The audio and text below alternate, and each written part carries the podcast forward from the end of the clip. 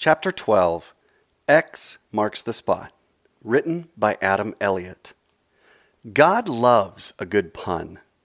A pun is a play on words, and the Bible is full of them.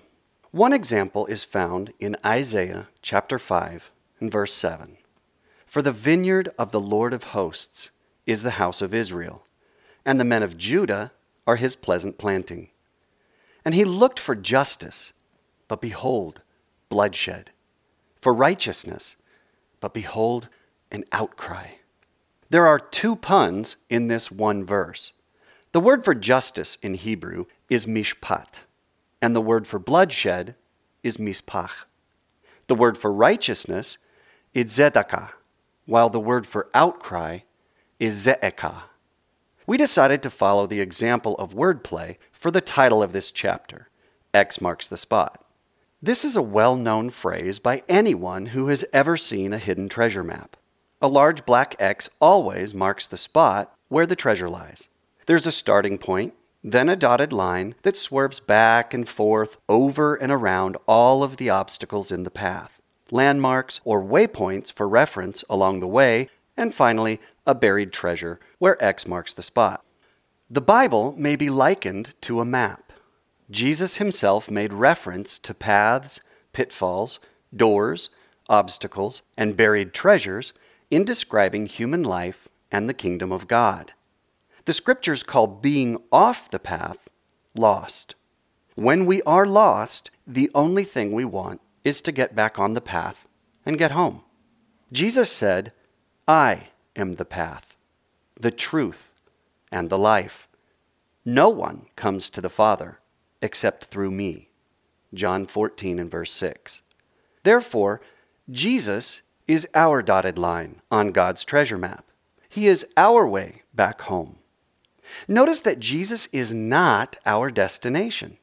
He does not claim to be our home.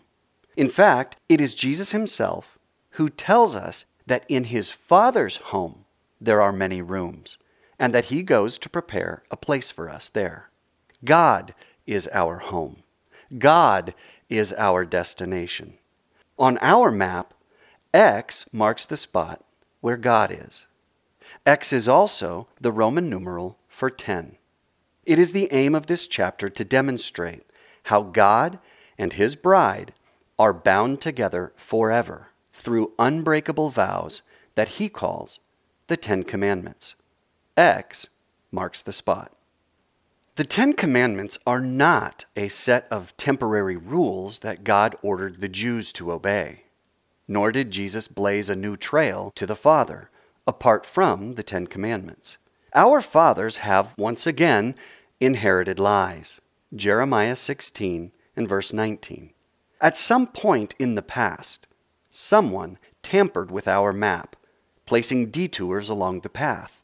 As a result, the original path to life with God has been gathering dust through centuries of abandonment and neglect. Detours are all well and good when necessary, but few things are more frustrating than a detour that does not lead back to the original path and destination. Unnecessary detours have led us to the lie that the Ten Commandments are a relic of a bygone era, the old path to God and His salvation while Jesus brings a new path to God through new laws and a new way of doing life. Nothing, however, could be further from the truth. Off we go. Let's begin our journey by returning all the way back to the very beginning, the time before most of us would even acknowledge the existence of the law. Genesis 1 and verse 1. In the beginning, God created the heavens and the earth. In these founding moments, God spoke, and all creation sprang into existence, culminating in that part made in His own image, Adam and Eve. It is to these two that God first spoke a law, an order of behavior in which breaking it would bring consequences. You may surely eat of every tree of the garden, but of the tree of the knowledge of good and evil you shall not eat. For in the day that you eat of it, you shall surely die. Genesis 2 16 and 17. It's worth noting that this law or perhaps more palatably referred to as a command, is not one that gets wrapped up in the squalor over the Old Testament law. That is, I have never heard anyone speak ill of this command. How could God create such a difficult law? But always, how could Adam and Eve not keep such a simple command? The truth of this command is that God gave it because he loves his children, his creation. From the beginning, God is always and only good. This is the first waypoint on the map that our loving Father gave to his children. Waypoint number one God is always and only good. God is not a wrath filled dictator, but a loving Father who seeks to protect his children. This simple command, however, brings forth devastating consequences and sets us out on our journey to discover what God had in mind when he spoke his law into the hearts of his people. It is also at this moment that we discover another waypoint in our journey. Waypoint number two God speaks his laws, commands, for the good of his people. When God informed his children that they are not to eat from the tree of the knowledge of good and evil, he did not require a blind, arbitrary obedience. Rather, he painted the whole devastating picture for them. Eat the fruit, and you will die. Notice the result of eating the fruit is not that of discipline. If you eat that fruit, I will kill you, but of reality. If you eat the fruit, you will die. Eating the fruit, that is, breaking the command, will carry with it the natural consequence of death. In the same way that sticking your hand on a hot stove will carry the natural consequence of a trip to the emergency room. Remember, God is always and only good and he gives commands for the good of his people. Fast forward to Genesis 4. Cain killed Abel, and interestingly enough, did not receive the death penalty, but got sent away and marked in order to protect his life. This sounds eerily familiar to the city of refuge laws pertaining to accidental killing. Perhaps a topic for another quest. Continuing on, we find Noah and his family living faithfully among a world of evil in Genesis chapters 6 through 9, the Tower of Babel in Genesis 10, and finally the calling of Abraham in Genesis 12. It is in Abraham's story that we get the next waypoint in our quest. It is also at this point that God revealed his true intentions. Now the Lord said to Abram, Go from your country and your kindred and your father's house to the land that I will show you. And I will make of you a great nation, and I will bless you, and make your name great, so that you will be a blessing. I will bless those who bless you, and him who dishonors you I will curse. And in you all the families of the earth shall be blessed. Genesis 12, verses 1 through 3. God called his people out. Called out have you ever been part of a club? Maybe a secret underground ninja clan or a black ops assassin crew. Okay, how about Sam's Club or Costco? Anytime you draw a particular group of people out of the mass of those who exist and dub them special, things have to be put in place to keep them separate. A secret handshake, a password, a code of conduct, laws. Take, for instance, a group of people who called and separated themselves from the mass of those walking around in red coats. Once separated, a constitution, a government, and laws had to be set in place in order to keep the people separate and living differently than before. This is different in more than exchanging red coats for blue ones, by the way fundamental changes had to be safeguarded in order to make a radically different people. Once God set apart his people, he had to set up the Constitution, the government, and the laws in order to keep them living differently than the multitudes surrounding them.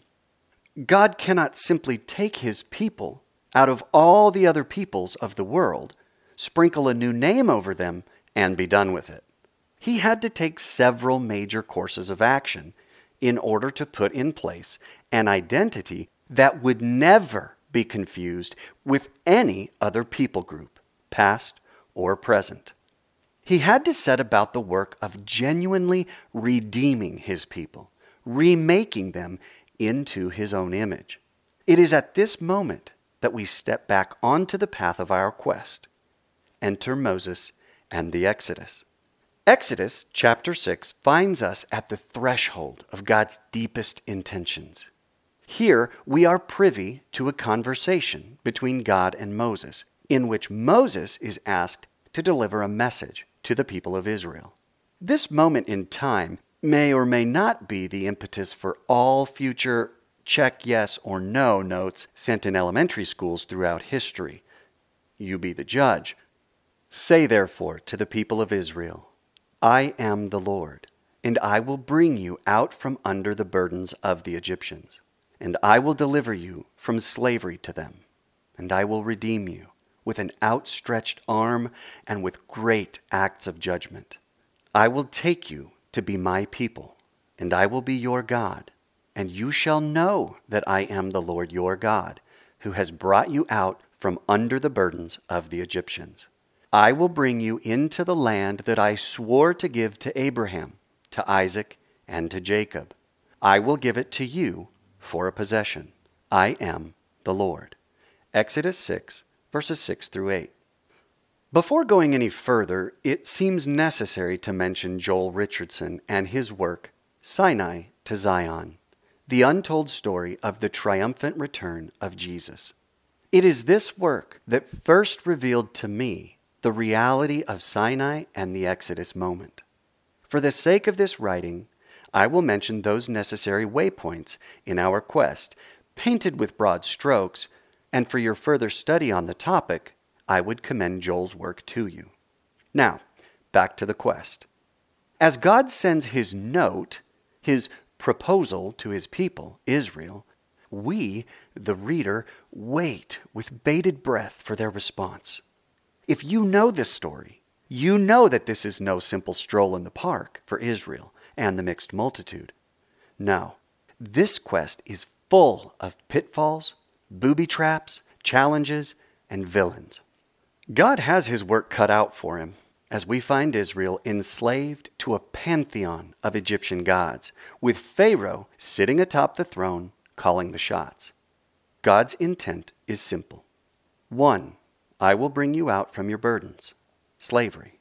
Two, I will redeem you. Three, I will take you for myself and give you a home. As God approaches his people and the one who has laid illegitimate claim to his bride, he has in mind much more than a simple rescue mission. A deeply tragic reality of our world today is the existence of human trafficking, an empire of stealing, buying, and selling human beings for the perverted pleasure of another. Imagine, if you will, you find yourself at the base of an operation set to expose a ring of human traffickers. As you listen to the plan being detailed by the officer in charge, you nod in agreement as you anxiously wait for the moment of deployment. Then, suddenly, as if awoken from a dream, your head jolts up. Surely you didn't just hear what you thought you heard. There is no plan to rescue the girls? The only target is the bad guy? In shock, you can't believe the team is missing the most critical element of the mission rescuing the girls. Sure, the bad guy needs to be captured and brought to justice, but what about the girls? If the girls are simply freed from their slavery, it will only be a matter of time before they are under the thumb of another slave master.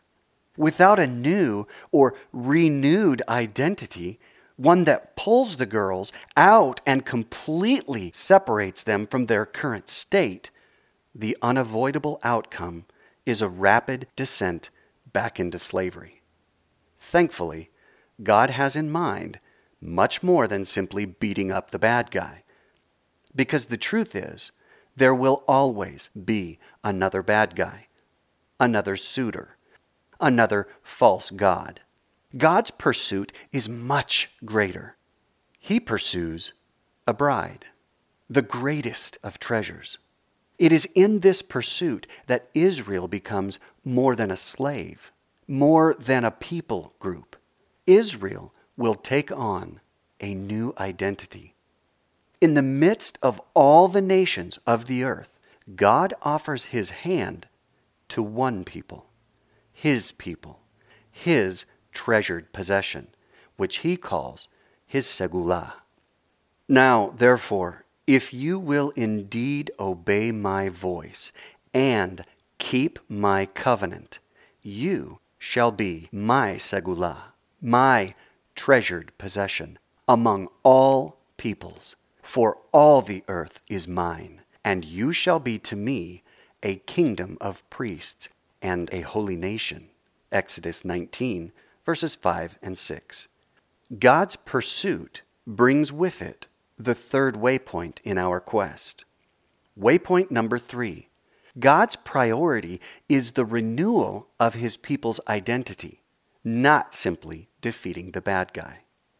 God is after a treasured possession, a bride who has been stained and defiled by years spent in slavery in a country devoted to false gods, living in opposition to the one and only true and living God.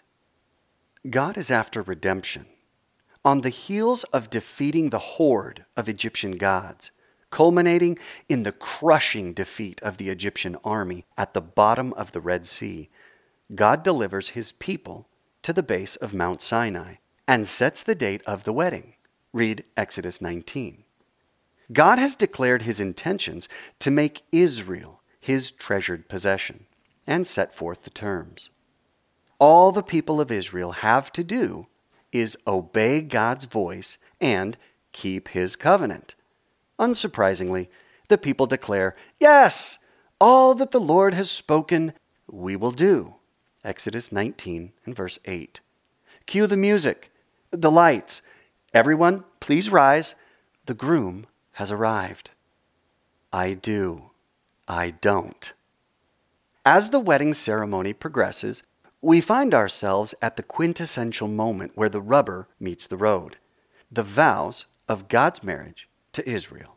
Exodus 20, verses 1 through 17. Do you, Israel, take the Lord to be your lawfully wedded God and husband for all generations to come? Do you promise not to make and worship any false gods or idols? To not take on the name of the Lord in vain? to make it worthless, to remember the Sabbath and keep it holy? Do you promise to honor your father and mother, to never murder, commit adultery, steal, bear false witness, or covet? With eager anticipation, the audience waits as the bride draws in a deep breath. Will she say yes, or will she run for the hills? All the people answered with one voice and said, All the words that the Lord has spoken, we will do. Exodus 24 and verse 3. She said yes. With that, the ring is put on the finger. And the Lord said to Moses, You are to speak to the people of Israel and say, Above all, you shall keep my Sabbaths. For this is a sign between me and you throughout your generations, that you may know that I, the Lord, sanctify you. Exodus 31, verses 12 and 13. The marriage certificate is signed and delivered, and he gave to Moses, when he had finished speaking with him on Mount Sinai, the two tablets of the testimony, tablets of stone, written with the finger of God. Exodus 31:18. And finally, it's time for the reception and the marriage feast. Oh, what a joyous occasion. As we look in on the happy groom and bride, we expect to see pure bliss and complete devotion as they gaze into each other's eyes, perhaps sharing the first dance. Yet, if you know this story, if you've traveled this part of our quest before, you know tragedy lurks in the shadows. As Moses remains with the Lord on top of the mountain, finalizing those precious details for what will be the rest of the happy couple's lives together, the bride stumbles in a big way. Exodus 32 reveals the newlywed bride in a panic over the delay of her groom. As she pleads with Aaron, Moses' brother, to do something, he comes up with the brilliant plan to simply replace the groom with another in the middle of the celebration. He asks for all their gold and jewelry to be donated, fashions a golden calf, and declares it to be the groom, the God who brought them out of slavery and redeemed them. Israel, the bride, rejoices, and we find them rising up early the next day to offer burnt offerings, peace offerings, and sit down to eat and drink and rise up to play. This sitting down to eat and drink and rising up to play sounds innocent enough, but if you remember, the Lord is not worshipped by or through golden images. This is how the Egyptian gods were worshipped. As Israel draws upon their history in Egypt, we see the inevitability of a rescue plan that only has the defeat of the bad guy playing out. The villain has been defeated, sure enough, but the redeeming identity of the newly married wife hasn't fully taken root yet. The bride finds herself defaulting to her previous behavior. Israel has stepped out on her groom, right back into the arms of her former lover, Egypt, sitting down to eat and drink, then rising up to play, a Hebraism for an orgy. Before the ink even dried on the marriage certificate, Israel had forgotten her vows and returned wholeheartedly to her prior way of life, her previous suitor. What is the point of the vows in a wedding if not to govern the behavior of the bride and groom and safeguard the relationship from any potential pitfall? When was the last time that you, dear reader, reflected on your wedding vows or sat through a wedding ceremony and thought, those poor souls? How will they ever live up to such oppressive and difficult vows? Probably never. I don't know that I have ever heard traditional wedding vows spoken of as oppressive or difficult.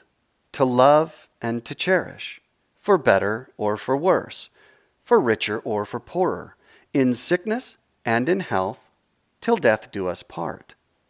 Certainly, in our culture today, the till death do us part aspect to wedding vows might seem like an impossibility, yet, at least in the beginning of any heart eyed lover's dreams, till death do us part seems like the most cherished reality to be grasped. It isn't until that love struck couple is infected by the world around them that forever seems unbearable. It's worth noting that the infection is not inevitable. In the same way, the adultery of Israel was not unavoidable either. God does not call his children to impossibilities, but rather to holiness, in the same way that he is holy. Leviticus 19 and verse 2. He is completely holy, set apart for his bride alone, never tempted to choose another. Because of that, we are able to be completely holy, set apart for our God alone, never entertaining another suitor or choosing another God. In the same way, as physical husbands and wives, we are not destined to stray or fall out of love, but rather empowered to holiness in marriage. Deep breath. Let's take a breath for just a moment.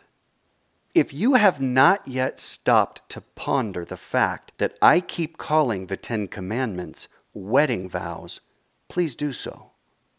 How does that change your understanding, your heart towards those commands or laws? Now, truth be told, I assume most people reading this do not have a huge problem with those Ten Commands, at least not in the way we Christians typically reinterpret the fourth command. Remember the Sabbath and keep it holy. That is, remember to go to church on Sundays. Once the Sabbath command is dealt with and adapted to today's interpretation, all Ten Commands generally fall right into place in our rote expression of God's expectations on our lives. Christians generally have no heartburn professing these vows. Do you, insert your name here, vow to take the Lord your God to be your only God forever? Never make or serve another God, idol, not take his name in vain, remember the Sabbath, Sunday, and make it holy, go to church. Honor your parents, not murder, not commit adultery, not steal, not bear false witness, and not covet. Of course you do. Or at least we all do in word, right? I mean, we, Christ followers, believers in the God of the Bible, would have been laughed down the aisle and right out of the church if we dared stand at the altar and not even say, I do to the vows. Can you imagine it? You're at a wedding, listening to the beautiful ceremony, only to arrive at the vows to hear, I don't. But we can still be married, right? While the vows are publicly declared, the action of living out those vows is another thing completely that, unfortunately, happens behind closed doors. All too often, our vows are public, while the keeping of our vows is private. However, this is not how God gives his commands, his vows. Claimed. God gave these vows as a sign between him and his bride and as evidence to the rest of the world. They were and continue to be a testimony to the exclusivity of the relationship. And the Lord said to Moses, You are to speak to the people of Israel and say, Above all, you shall keep my Sabbaths. For this is a sign between me and you throughout your generations, that you may know that I, the Lord, sanctify you. Therefore, the people of Israel shall keep the Sabbath, observing the Sabbath throughout their generations as a covenant forever. Exodus 31 12 through 16. Here we see Exodus 31 specifically point out the Sabbath in the list of vows that serve as a sign between God and his bride. Leviticus 20, verses 24 through 26, brings the whole of God's statutes and laws into setting the bride apart. But I have said to you, You shall inherit their land, and I will give it to you to possess, a land flowing with milk and honey. I am the Lord your God, who has separated you from the peoples. You shall therefore separate the clean beast from the unclean, and the unclean bird from the clean. You shall not make yourselves detestable by beast or by bird or by anything with which the ground crawls, which I have set apart for you to hold unclean. You shall be holy to me, for I, the Lord, am holy, and have separated you from the peoples, that you should be mine. On the other hand, Deuteronomy 4 identifies the whole of God's law as a sign between them, God and his bride, and the rest of the nations on earth. And now, O Israel, listen to the statutes and the rules that I am teaching you, and do them, that you may live, and go in and take possession of the land that the Lord, the God of your fathers, is giving you. Keep them and do them, for that will be your wisdom and your understanding in the sight of the peoples who, when they hear all these statutes, will say, Surely this great nation is a wise and understanding people. For what great nation is there that has a God so near to it as the Lord our God is to us whenever we call upon him? And what great nation is there that has statutes and rules so righteous as all this law that I set before you today. Deuteronomy 4, verses 1 through 8. In our quest to discover the original intent of God's law, the passage from Deuteronomy 4 above offers incredible insight and implications that send us catapulting down the path toward our goal. I saw the sign. Waypoint number four God gives His law to set apart His people, His bride. Waypoint number five God gives His law as a sign, proof of His covenant, His I do. Waypoint number six God gives His law for our wisdom and understanding. What would you call a marriage in which only one party was set apart as special among all the rest of the suitors in the world? You probably would not call it a marriage for starters.